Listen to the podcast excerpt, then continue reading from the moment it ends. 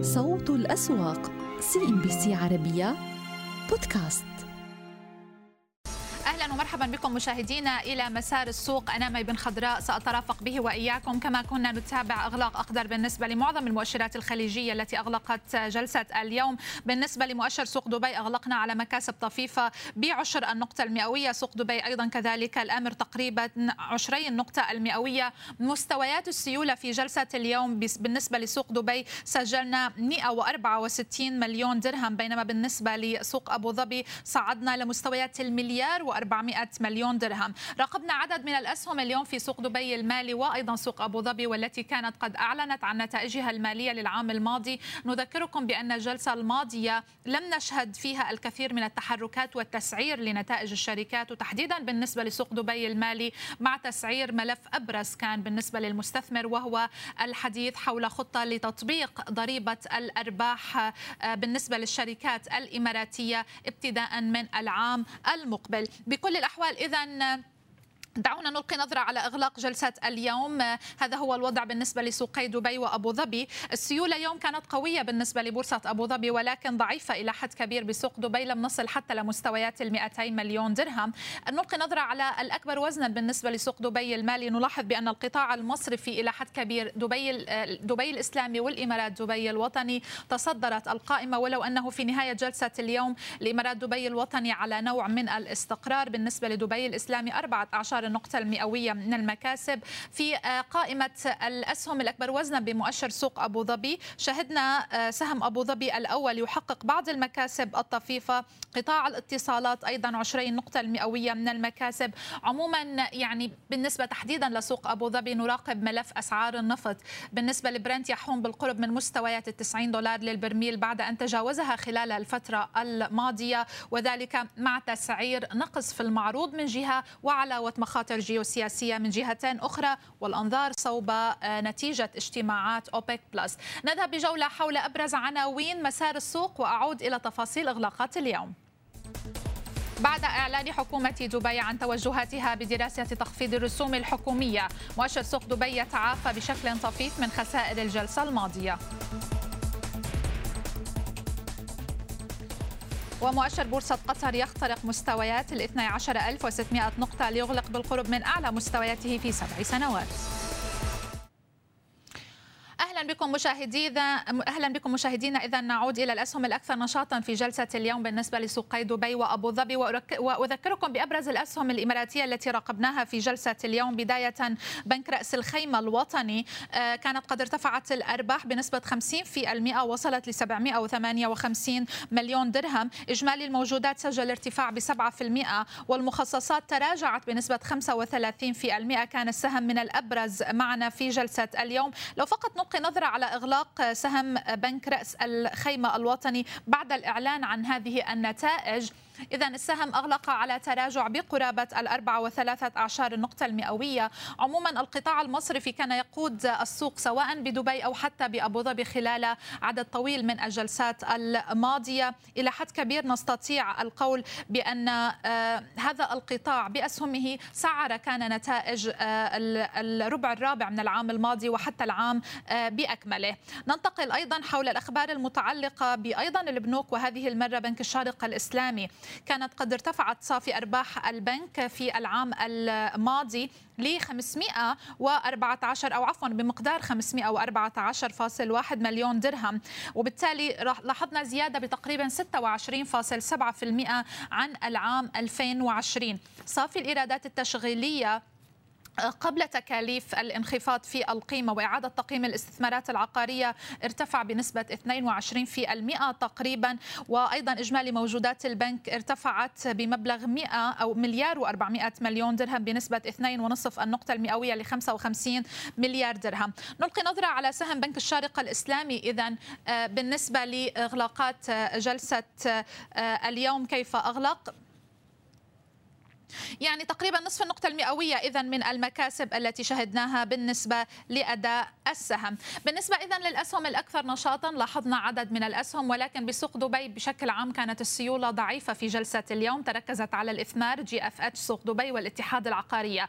أذهب إلى سوق أبو ظبي. السيولة كانت قوية جدا مليار و400 مليون درهم في جلسة اليوم. تركزت على الدار العقارية رأس الخيمة العقارية وأيضا سهم دانا غاز وآدنوك للحفر تحدثنا عن ارتفاعات أسعار النفط وبأنها إلى حد كبير سعرت بالنسبة لمؤشر سوق أبو ظبي ولو أنه في كثير من الجلسات وتحديدا في هذا العام لم نشهد تفاعل قوي مع ارتفاعات أسعار النفط ولكن بحكم ما شهدناه على مدى العام الماضي على مدى الربع الرابع من العام الماضي نستطيع القول بأن هذا الملف سعر من قبل آه، السوق. بالنسبة لسوق دبي يتأثر بشكل أكبر بحساسية المستثمر الأجنبي للتغيرات في الأسواق العالمية. شهدنا جلسة كانت إيجابية إلى حد كبير في الأسواق العالمية وبالتالي المعنويات كانت قوية. المخاوف الوحيدة تتعلق برفع الفائدة من قبل الفيدرالي الأمريكي وإلى أي مدى قد يؤثر على حجم السيولة التي يدخل إلى الأسواق الناشئة والتي من ضمنها طبعا سوقي دبي وأيضا أبو ظبي.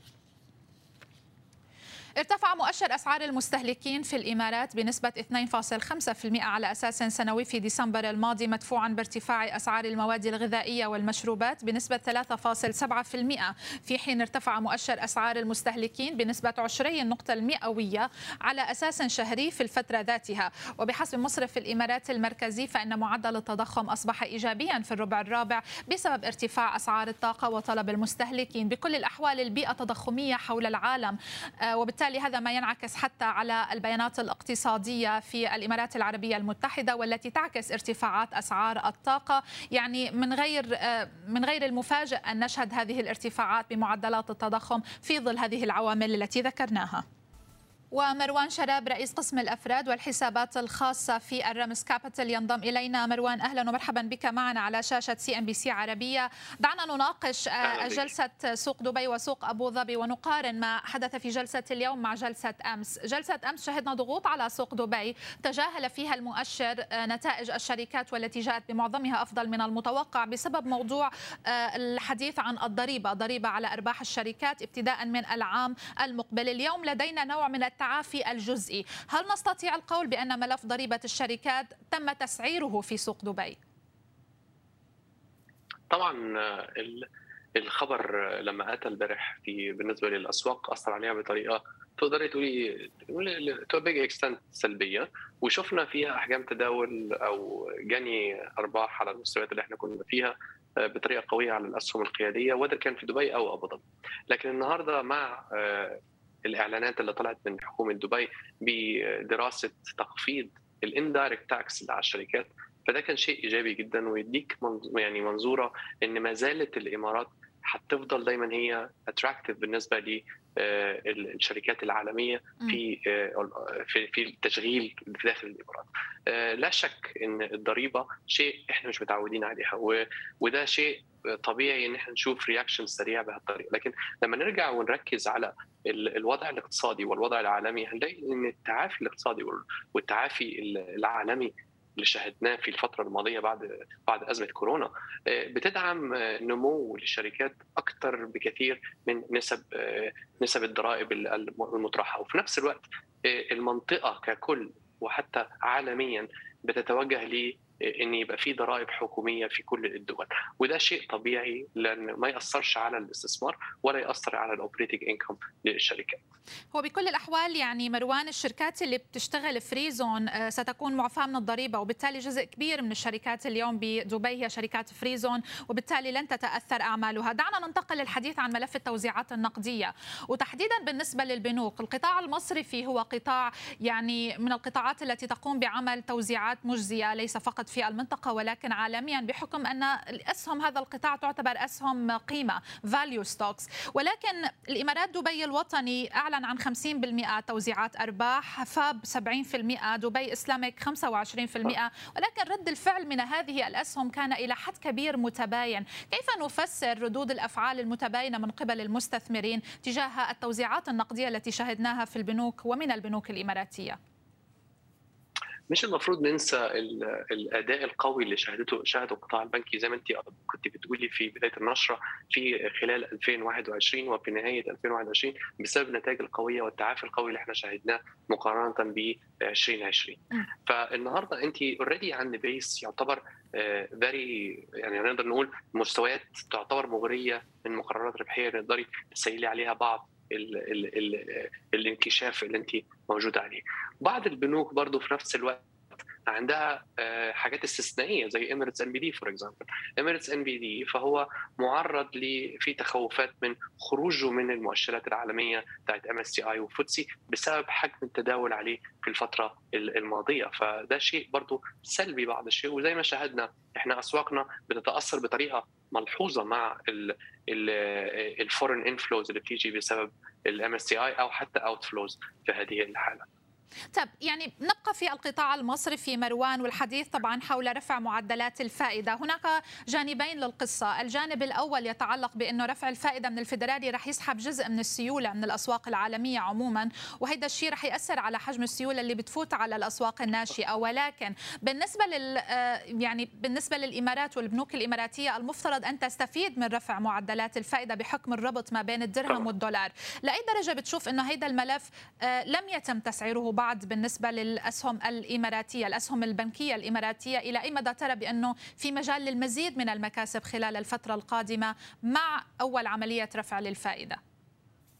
هذه نقطة مهمة جدا. لأن أنت النهاردة لو بصيتي على نتائج أعمال البنوك هتلاقي إن في 2021 كان في نوع من أنواع الاستقرار في الدخل التشغيلي للبنك. وده كان سببه الأساسي طبعا انخفاض أسعار الفائدة بطريقة ملحوظة في خلال العام. البنوك بطبيعتها بتستفيد بطريقة قوية مع زيادة أسعار الفائدة. فالمتوقع بالنسبة ل 22 هيكون في دخل إيجابي بالنسبة للبنوك وفي الفترة المقبلة هيكون في زخم على الاستثمارات البنكية وحتى كمان على الإقراض في نفس الوقت بسبب وجود هذه الفرصة التي تربح للبنك. في نقطة مهمة بس إحنا النهارده زيادة ال interest rates عالميا هي مش نفس المستويات اللي إحنا كنا بنتكلم عليها في الماضي بتاعت 5% و6% فهذه مستويات تعتبر deflation يعني بتأثر على الاقتصاد وبتعمل انكماش عالمي. أه. لكن إحنا النهارده لما نيجي نتكلم على ربع في المية في خلال الفترة المقبلة أو حتى 3 3 4% في الفترة المقبلة فده شيء لا يؤثر بطريقة ملحوظة على السيولة ولا على قدرة الشركات الاقتراض ولا على زيادة كلفتها لهذه الدرجة. فالنهاردة الأهم في هالمنظومة كلها هو ال growth ال expected growth بالنسبة للعالم. لأن النهارده عندك ال IMF مطلع نتائج إيجابية بالنسبة للنمو العالمي للاقتصاد ونمو المنطقة في الفترة المقبلة في خلال التعافي اللي إحنا بنشهده الملحوظ من أيام كورونا. طب خلينا نبقى بملف التوزيعات النقدية ونحكي عن التوزيعات بالنسبة للقطاع العقاري وتحديدا ثلاثية أعمار، يعني هلأ أعمار مولز خرجت خرجت خارج السوق وبالتالي كل التعويل هو على التوزيعات النقدية سواء من أعمار أو أي توزيعات قد نشهدها من أعمار للتطوير مع العلم بأنها هي لم توزع منذ الإدراج إلى اليوم، إلى أي مدى ترى بأن وضع القطاع العقاري عموما وخروج أعمار مولز التي كانت تقوم بتوزيعات نقدية خارج السوق سيحفز الثنائية المتبقية اللي هي إعمار وإعمار للتطوير للقيام بتوزيعات مجزية. صح. دي نقطة مهمة جدا وهو ده اللي السوق مترقبه في الوقت الحالي وهذا السبب الأساسي اللي أنت شايفة النهاردة سوق دبي يعتبر عمال في trading range ما بيتحركش بره مش قادر إن هو يكمل المستويات القوية اللي إحنا شاهدناها في نهاية العام الماضي. الهدف هون هو تخوف بعض المستثمرين من قدرة الشركات الأساسية زي إعمار وإعمار ديفلوبمنت إن هي ترجع للتوزيعات وده بصراحة شيء السوق كله بيترقبه. لأن النهارده التعافي الاقتصادي اللي إحنا شاهدناه والتعافي النتائج الأعمال بالنسبة لإعمار وإعمار مولز وحتى إعمار ديفلوبمنت فكان شيء ملحوظ وشيء قوي. يجب يكون في نوع من أنواع إعادة ثقة المستثمرين في هذه الشركات لأن هي هذه الشركات هي الشركات القيادية في سوق دبي. النهارده بدون ما إعمار إن هي تكون قيادية وتقدر تكسر فوق الخمس دراهم ونشوف المستويات اللي هي مكررات ربحية تكون عليها مستويات مغرية. انت النهارده لما تقارني إعمار مع الدار هتلاقي إعمار بتتداول على 11 11 times PE مقارنة بالدار around 18 PE يعني لو وصلنا بس ل 15 انت بتتكلمي على إعمار مستواها العادل هيكون فوق الست دراهم يعني ست دراهم 40 فلس. فإحنا بنتكلم على upside potential يعتبر ملحوظ. وكل الشركات اللي, اللي بتقيم اللي بتقيم الشركات المدرجة بت بتدي recommendations قوية على آه، إعمار وعلى المجموعة التابعة لها. فده شيء مهم إن يكون في آه، زي نوع من أنواع إعادة الثقة للمستثمرين عشان نشوف المستثمر طويل المدى يرجع للأسواق في هذه الأسهم بالتحديد حتى يدعم المؤشر ويدعم سوق دبي وفي الفترة المقبلة. يعني وكمان يعني يجب التفكير بهيدا بهيدا الملف من من وجهة نظر مختلفة بأنه عائد التوزيعات سينخفض إذا ما استمر سعر السهم بالارتفاع بنفس التوزيعات القديمة ومع التحسن بالقطاع العقاري وبالتالي يجب أن تواكب التوزيعات ارتفاع السهم لحتى عائد التوزيعات يبقى كما اعتاد المستثمر. سؤال أخير مروان بشأن ارتفاعات أسعار النفط والعلاقة بينها وبين مؤشر فوتسي أبو ظبي. شهدنا ببعض الجلسات كان عندنا انفكاك لهذه العلاقة ولكن طبعا يبقى ملف النفط من أبرز الملفات التي تؤثر على سوق أبو ظبي. اليوم لدينا ترقب لاجتماع أوبك plus وذلك للحديث حول السياسة المستقبلية للإنتاج وعلى الأغلب سيكون لدينا تمسك بالزيادة ب 400 ألف برميل يوميا. إذا ما ذهبت الأسعار تجاه ال 95 دولار للبرميل كيف تعتقد بأن ذلك سينعكس على مؤشر فوتسي أبو ظبي؟ لا شك إن في إيجابية لأسعار البترول على هذه المستويات والنهاردة الأسواق بتترقب آه، آه، الدخل المتوقع للحكومات في الفترة المقبلة وزيادة حتى قدرتهم على الإنفاق في الاستثمارات المحلية والاستثمارات اللي موجودة هون. النهارده آه، في نقطتين كمان غير الأويل كمان مهمة وجود صانع السوق في أبو ظبي والنهاردة كمان خلق صانع سوق في دبي فهيدا حيكون ليه دور أساسي في الفترة المقبلة في دعم الأسواق ويرجع لنا الكورليشن تبقى بدل ما هي لاجد بهذه الطريقة زي ما انت كنت بتتكلمي مع أسعار البترول ومع الأسواق العالمية يكون في نمط حقيقي أكثر للاستثمار صحي للاستثمار في الفترة المقبلة، لا تنسي إن مكررات الربحية في أسواق الإمارات ما زالت هي الأكثر مغرية في المنطقة وحتى في ال emerging markets والنهاردة كمان وجود التشريعات والقوانين الجديدة اللي ظهرت في خلال الفترة الماضية وال market cap لبعض الشركات اللي ارتفاعها بطريقة قوية في خلال السنة الماضية بيرجح إن دولة الإمارات هي هي دولة مرجحة لل improvement في ال classification لل MSCI والفوتسي النهارده إحنا emerging market ممكن في الفترة المقبلة مع ال review المقبل في 30 6 يكون في نظر إيجابي على آه، ارتقاء الإمارات ل developed market زي ما كانت الحكومات بتريد هيدا من فترة من الفترة الماضية. شكرا جزيلا لك مروان شراب رئيس قسم الأفراد والحسابات الخاصة في الرمز كابيتال صوت الأسواق CNBC عربية بودكاست. أكدت الدائرة المالية في دبي أنها تدرس تخفيض الرسوم على الأنشطة التجارية تدريجيا لخلق أفضل بيئة داعمة للشركات. نتابع التفصيل في هذا التقرير. بعدما أعلنت الإمارات عن فرض ضريبة اتحادية على أرباح الشركات بنسبة 9% بداية من منتصف عام 2023 تتحرك حكومة دبي صوب دراسة تخفيض الرسوم التي تفرضها على الأنشطة التجارية. تدريجيا. وذكرت دائرة المالية بدبي على لسان مديرها العام أن هناك برنامجا قائما يعنى بدراسة المتغيرات الحالية والمستقبلية في عمل الشركات مشيرة إلى أن الضريبة الاتحادية الجديدة المفروضة على أرباح الشركات من بين الأقل في العالم وهي نفسها الأقل في المنطقة.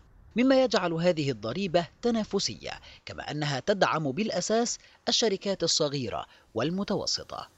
وكانت الإمارات قد اشترطت فرض الضريبة على الشركات التي تحقق أرباحا أعلى من 375 ألف درهم سنويا واستثنت من فرض الضريبة الشركات العاملة في المناطق الحرة التي لا تمارس أنشطة تجارية على أرض الدولة.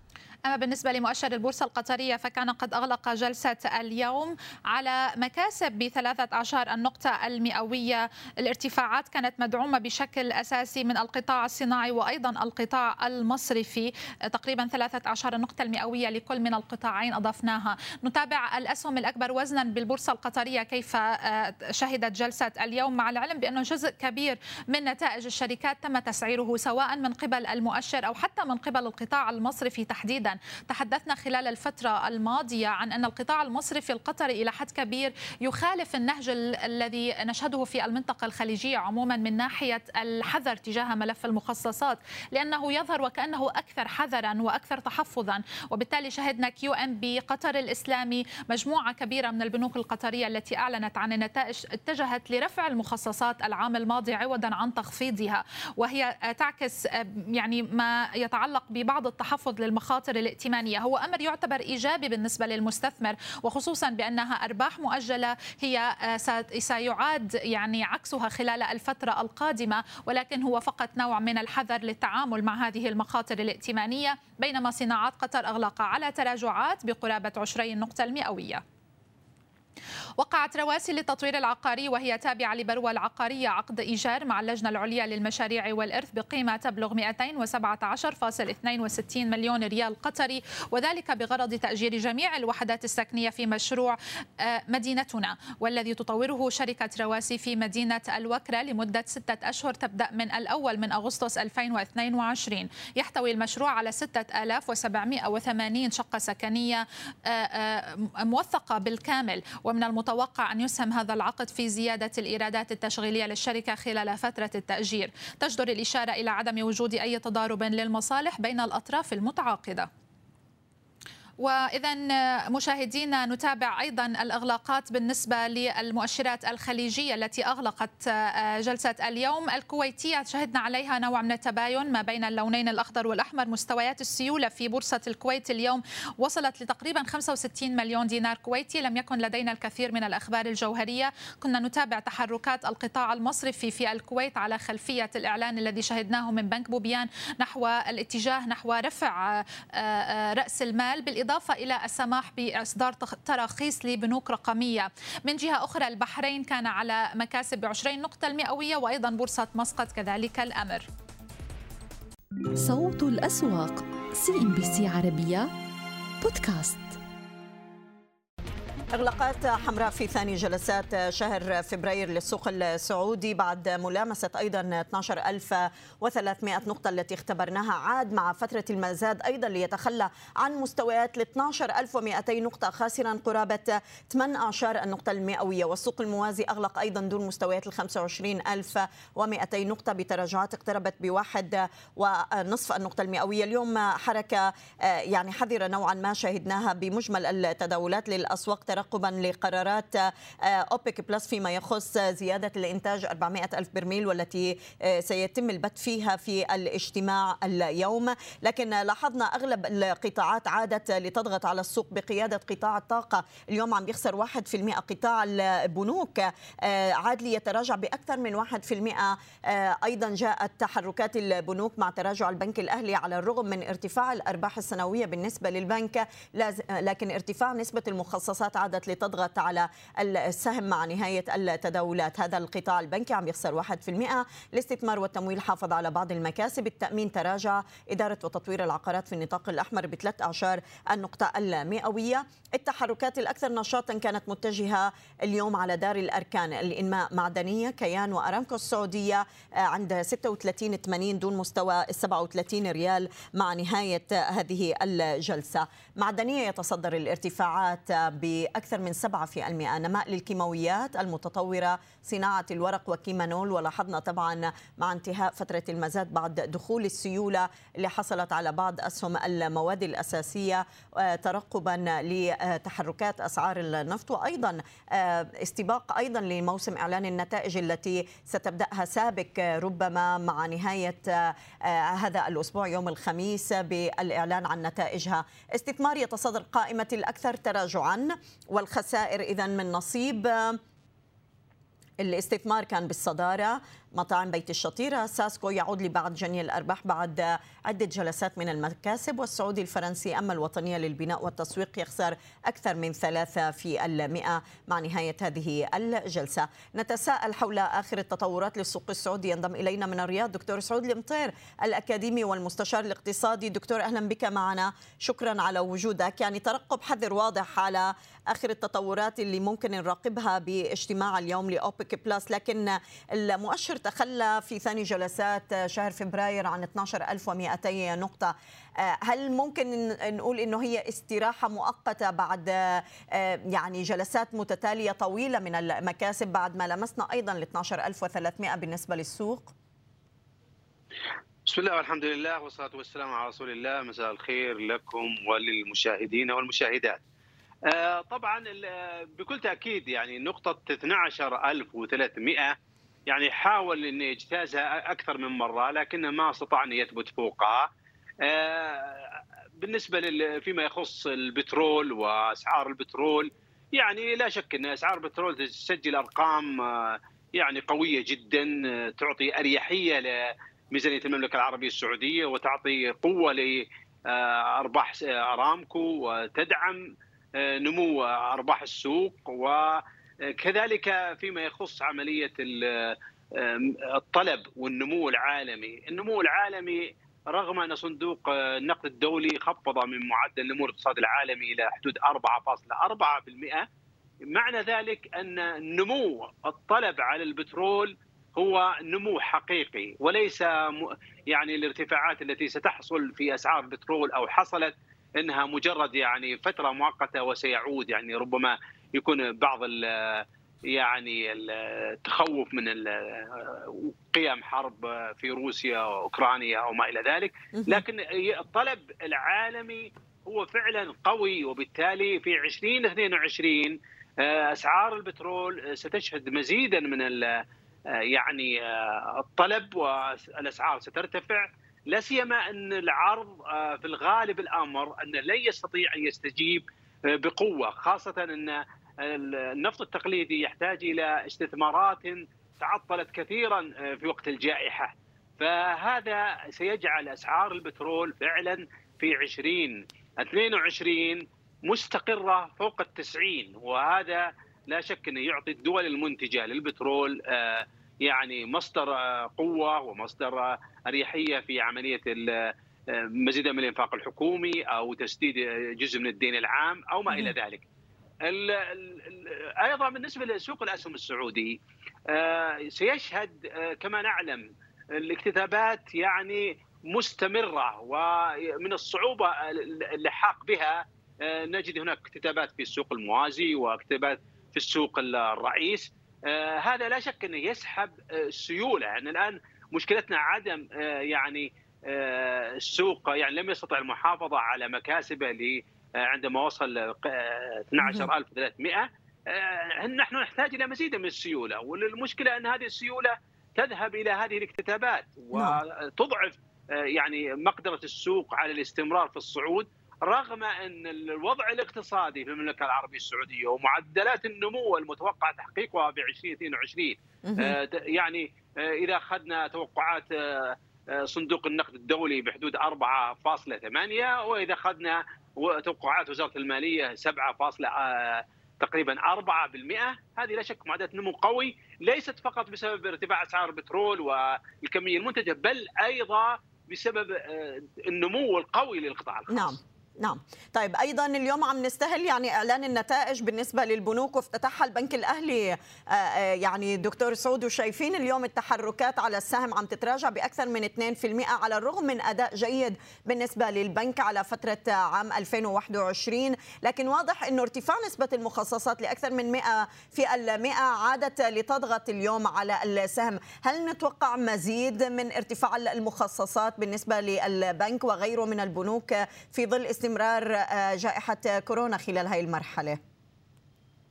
طبعا البنك الأهلي كما نعلم مع الاستحواذ أو الإندماج مع بنك سامبا لا شك أنه يحتاج إلى مزيد من المخصصات وعملية الاستفادة من هذا الاندماج نحن في بدايته يعني قد تتضح الصورة أكثر ينعكس ايجابا على أداء سهم يعني أو يعني البنك الأهلي السعودي في 2022 لكن ومع ذلك البنك حقق نمو على سنوي بحدود ال 10% أو 11% ولكن على مستوى الربعي الربع الرابع لا شك إنه انخفض عن الربع الثالث بحدود تقريبا أيضا 10% وكما تفضلت المخصصات نعم هي تضغط بكل تأكيد وتعودنا إن أكثر المخصصات تكون مع نهاية العام. لكن بشكل عام القطاع البنكي آه، سيشهد آه، يعني هذا العام سيحقق أرباح تاريخية تربو على ال 50 آه، مليار ريال. يعني قد تصل بين 52 و 54 كما تفضلتي بنك الأهلي السعودي حقق فعلا حوالي أو أكثر من 12 مليار. نفس الشيء بالنسبة للراجحي سيحقق أيضا أرباح ربما تصل إلى هذا المعدل أو تربو أو تزيد عليه بعض الشيء. فهذا جعل البنوك فعلا آه، أرباحها تزداد.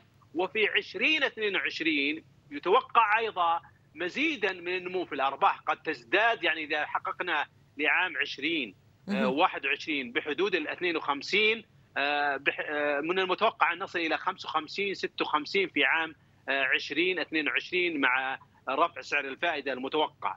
فكل هذه الأمور تعطي فعلا قوة لأساسيات سوق تاسي.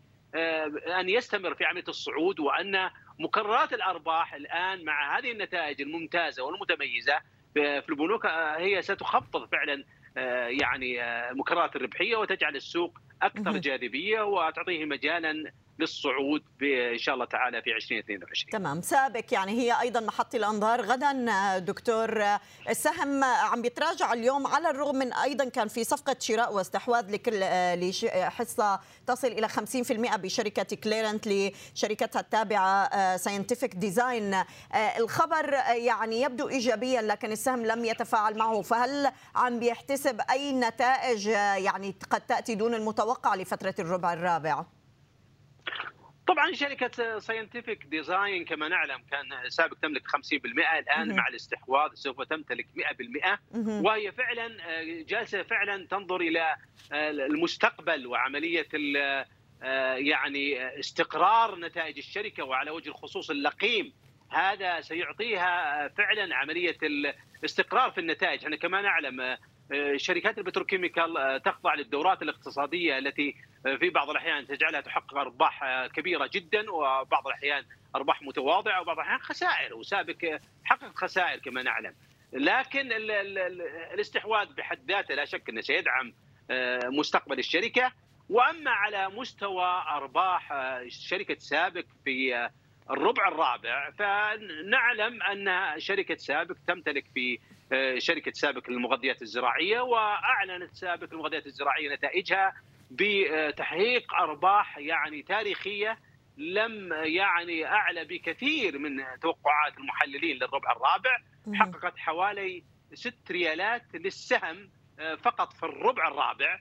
وهذا سينعكس أكيد على أرباح آه، شركة سابك بأيضا آه، شركة ينساب أعلنت وكما نعلم أيضا سابق تمتلك فيها لكن إن أرباح ينساب كانت أقل من التوقعات. عندنا أيضا كيان تقريبا أرباحها يعني قريبة للتوقعات. فبقي علينا الآن نتائج آه، سابق ككل. آه، الربع الثالث آه، نتائجها كانت أقل من توقعات أو متوسط توقعات المحللين. أتصور إننا نتكلم نحن الآن حول نتائج يعني بحدود الخمسة ونصف مليار ريال نعم. ربما تحققها. وكما نعلم الآن أسعار المنتجات معظم المنتجات البتروكيماوية بدأت بالانخفاض مما يعني أن نتائج البتروكيماويات في 2022 لن تكن آه، أو لن تكون بنفس المستوى الذي تحقق في 2021 وهذا أكيد أنه يضغط على السوق ولو لاحظنا الشركات اسعار الشركات المنتجات البتروكيميكال آه، أنها ضغطت على السوق آه، ليس فقط اليوم وإنما في أيام سبقت بسبب نعم. إن هناك انخفاض واضح في أسعار المنتجات ال petrochemical. نشكرك دكتور سعود المطير على كل هذه التفاصيل الأكاديمي والكاتب الاقتصادي كنت معنا من الرياض شكرا جزيلا لك. صوت الأسواق CNB C عربية بودكاست أهلا بكم من جديد. ما زلنا عم نتابع آخر التطورات في مؤتمر LEAP التقني الذي تعقده المملكة العربية السعودية. هذه المرة آه، آه، شركة هواوي آه، أعلنت خلال افتتاح هذا المؤتمر عن إطلاق بناء منطقة مخصصة للحوسبة السحابية في المملكة. وكما ذكرت هواوي بأن ذلك سيساهم في توفير الخدمات السحابية المتطورة لتسهيل أعمال الشركات المحلية والمؤسسات والهيئات الحكومية وكافة أنحاء المنطقة إلى جانب المملكة العربية السعودية. نتحدث أكثر طبعا حول هذا المنطقة التي تطلقها هواوي وينضم إلينا سيد فراس السراج رئيس تقنية وتطوير الأعمال بشركة هواوي. أهلا بك معنا سيد فراس وشكرا على وجودك. خلينا نتحدث بداية عن هذه المشاركة لهواوي وإطلاق يعني منطقة حوسبة سحابية. ما يعرف بالهواوي كلاود ما هي أهميتها للمنطقة وللمملكة تحديدا؟ وكيف سيكون لديها قدرة على تسهيل ممارسة الأعمال؟ نعم.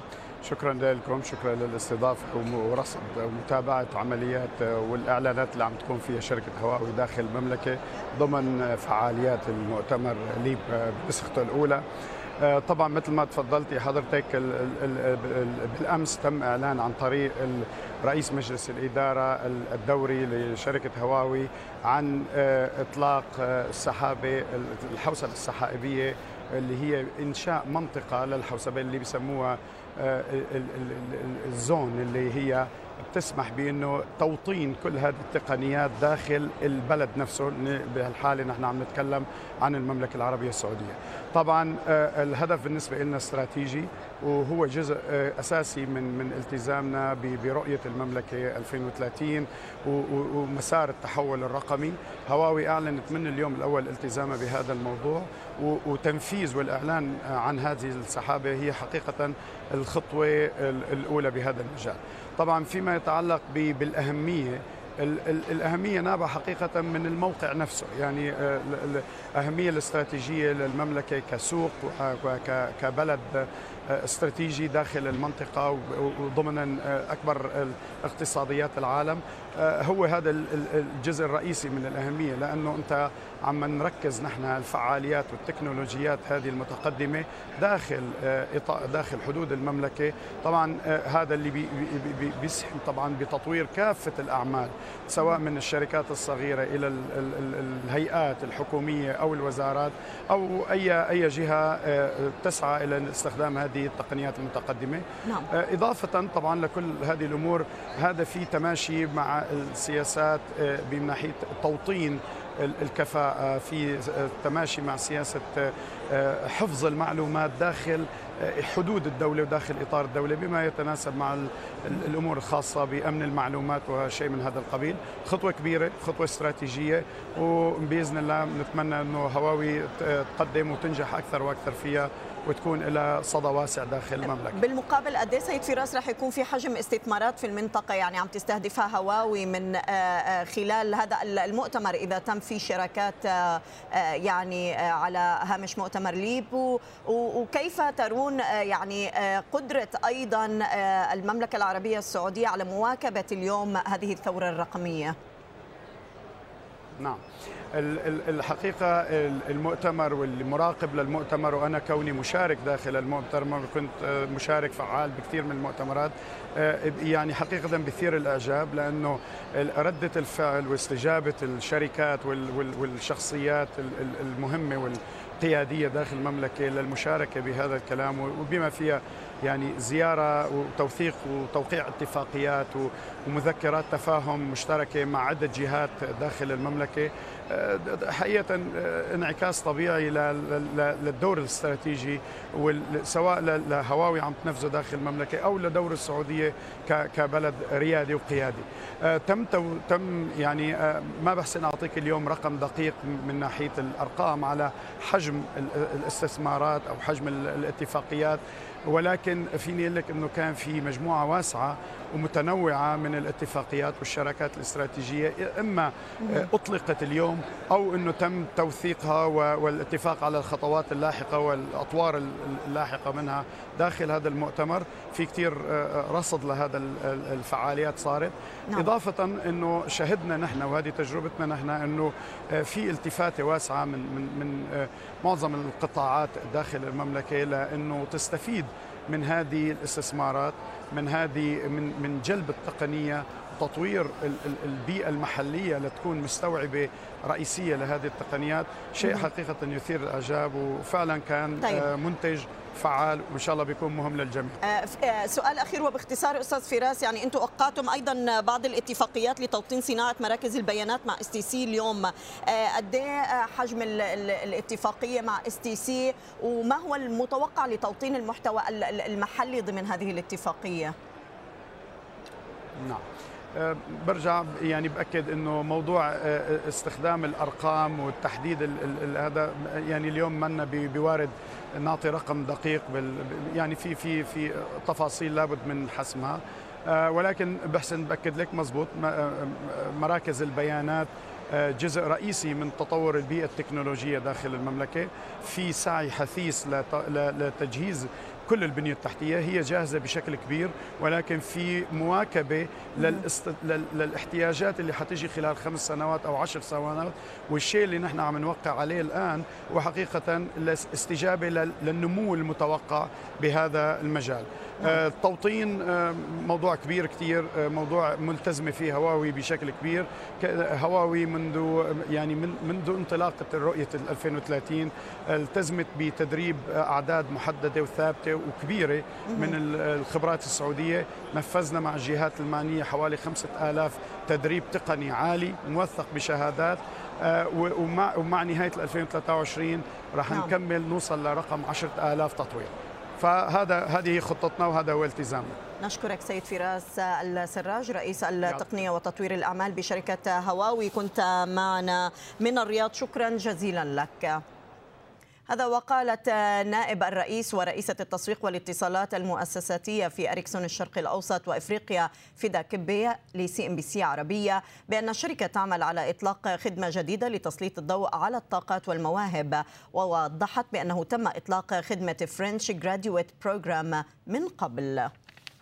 نحن بعالم التكنولوجيا هلأ بتعرف انت اطلقنا ال 5G من سنتين وكانت المملكة سباقة بإطلاق ال 5G للسوق السعودي آه، وبناء الشبكات ال 5G آه، نحن عم نحكي على آه، ابتكار أو يعني تكنولوجيات جديدة مثل ال artificial intelligence الذكاء الصناعي ال cloud وال internet of things وال 5G وعم نقول إنه ال 5G سيحدث آه، ثورة إذا بدك مش بس على صعيد تجربة المستخدم النهائي ولكن أيضا على التحول الهائل اللي حتشهده قطاعات مختلفة. في المملكة من القطاع الصحي إلى القطاع الصناعي إلى قطاع الزراعي إلى القطاع الأويل أند غاز هذه القطاعات ستشهد تحول وهذا اللي نحن عم نفرجيه اليوم بالبوث تبعت إريكسون. عم يعني نعرض نستعرض بعض هذه الابتكارات والتحولات اللي عم اللي حتصير بهذه القطاعات. وقديش عدد الفرص اللي هذه التحولات رح يعني this transformation حتعطي لهذه القطاعات. وشو ال efficiency اللي حتأمنها والفرص الوظيفية اللي حتأمنها بمجرد إنه أي آه، قطاع آه، مثل المرافق مثلا من ال transportation uh, they adopted ال 5G as a technology بال, بال, بال, بال, بالمرافق أو بقطاع المواصلات أو بالقطاع الصحي. سنطلق اليوم نحن هاكاثون مثلا آه، لحتى نلقي الضوء على المواهب السعودية والطاقات البشرية السعودية اللي تقدر واللي أثبتت إنها بتقدر آه، تشارك بعمليه هالعملية ال innovation إذا بدك الابتكار اللي عم بتصير على ال platform تبع ال technology. هذه وحدة. شغلة ثانية نحن كمان أطلقنا من كمان من من من منطلق يعني رؤيتنا وال belief تبعنا بال local talent السعودي. أطلقنا ال fresh graduate program اللي هو آه، كمان وبعض من ال fresh graduate شفتهم اليوم هن جايين وهن اللي عم بيعطوا المناظرات لكل الزوار اللي عم الزائرين اللي عم يجونا على إريكسون. آه، من مهندسين لتقنيين خبراء بالمجال تبعهم ونحن عم ننمي هذه الطاقات بشركة إريكسون. تعتبر المملكة من أهم الأسواق لنا آه، بالمنطقة وعالميا. ونحن طبعا يعني مثل ما قلت نحن من خلال مشاركتنا مع المشغلين في في في في المملكة STC وموبايلي وزين. آه، نحن نتطلع لمشاركتنا وعم نعمل كثير يعني عم نشتغل كثير هلأ كمان على local آه، innovation مثلا مشاركتنا مع جامعة KAUST آه، في جدة و STC من ال investment بال research and development البحث والتطوير. ونحن مش عم يعني هيدا المشروع لا ينظر بس لل 5G عم ننظر على ال 6G ف وإن شاء الله على أمل هلأ ال team عم يشتغلوا على أمل إنه يكون ال 6G أول انطلاقته من المملكة. فبقول لك عندنا أجندة متعددة نحن نؤمن بهذا السوق نؤمن بالطاقات اللي في هذا السوق وإن شاء الله نحن واثقين إنه المستقبل رح يجيب آه، أشياء رائعة للمملكة أكثر وأكثر إن شاء الله. صوت الأسواق CNBC عربية بودكاست.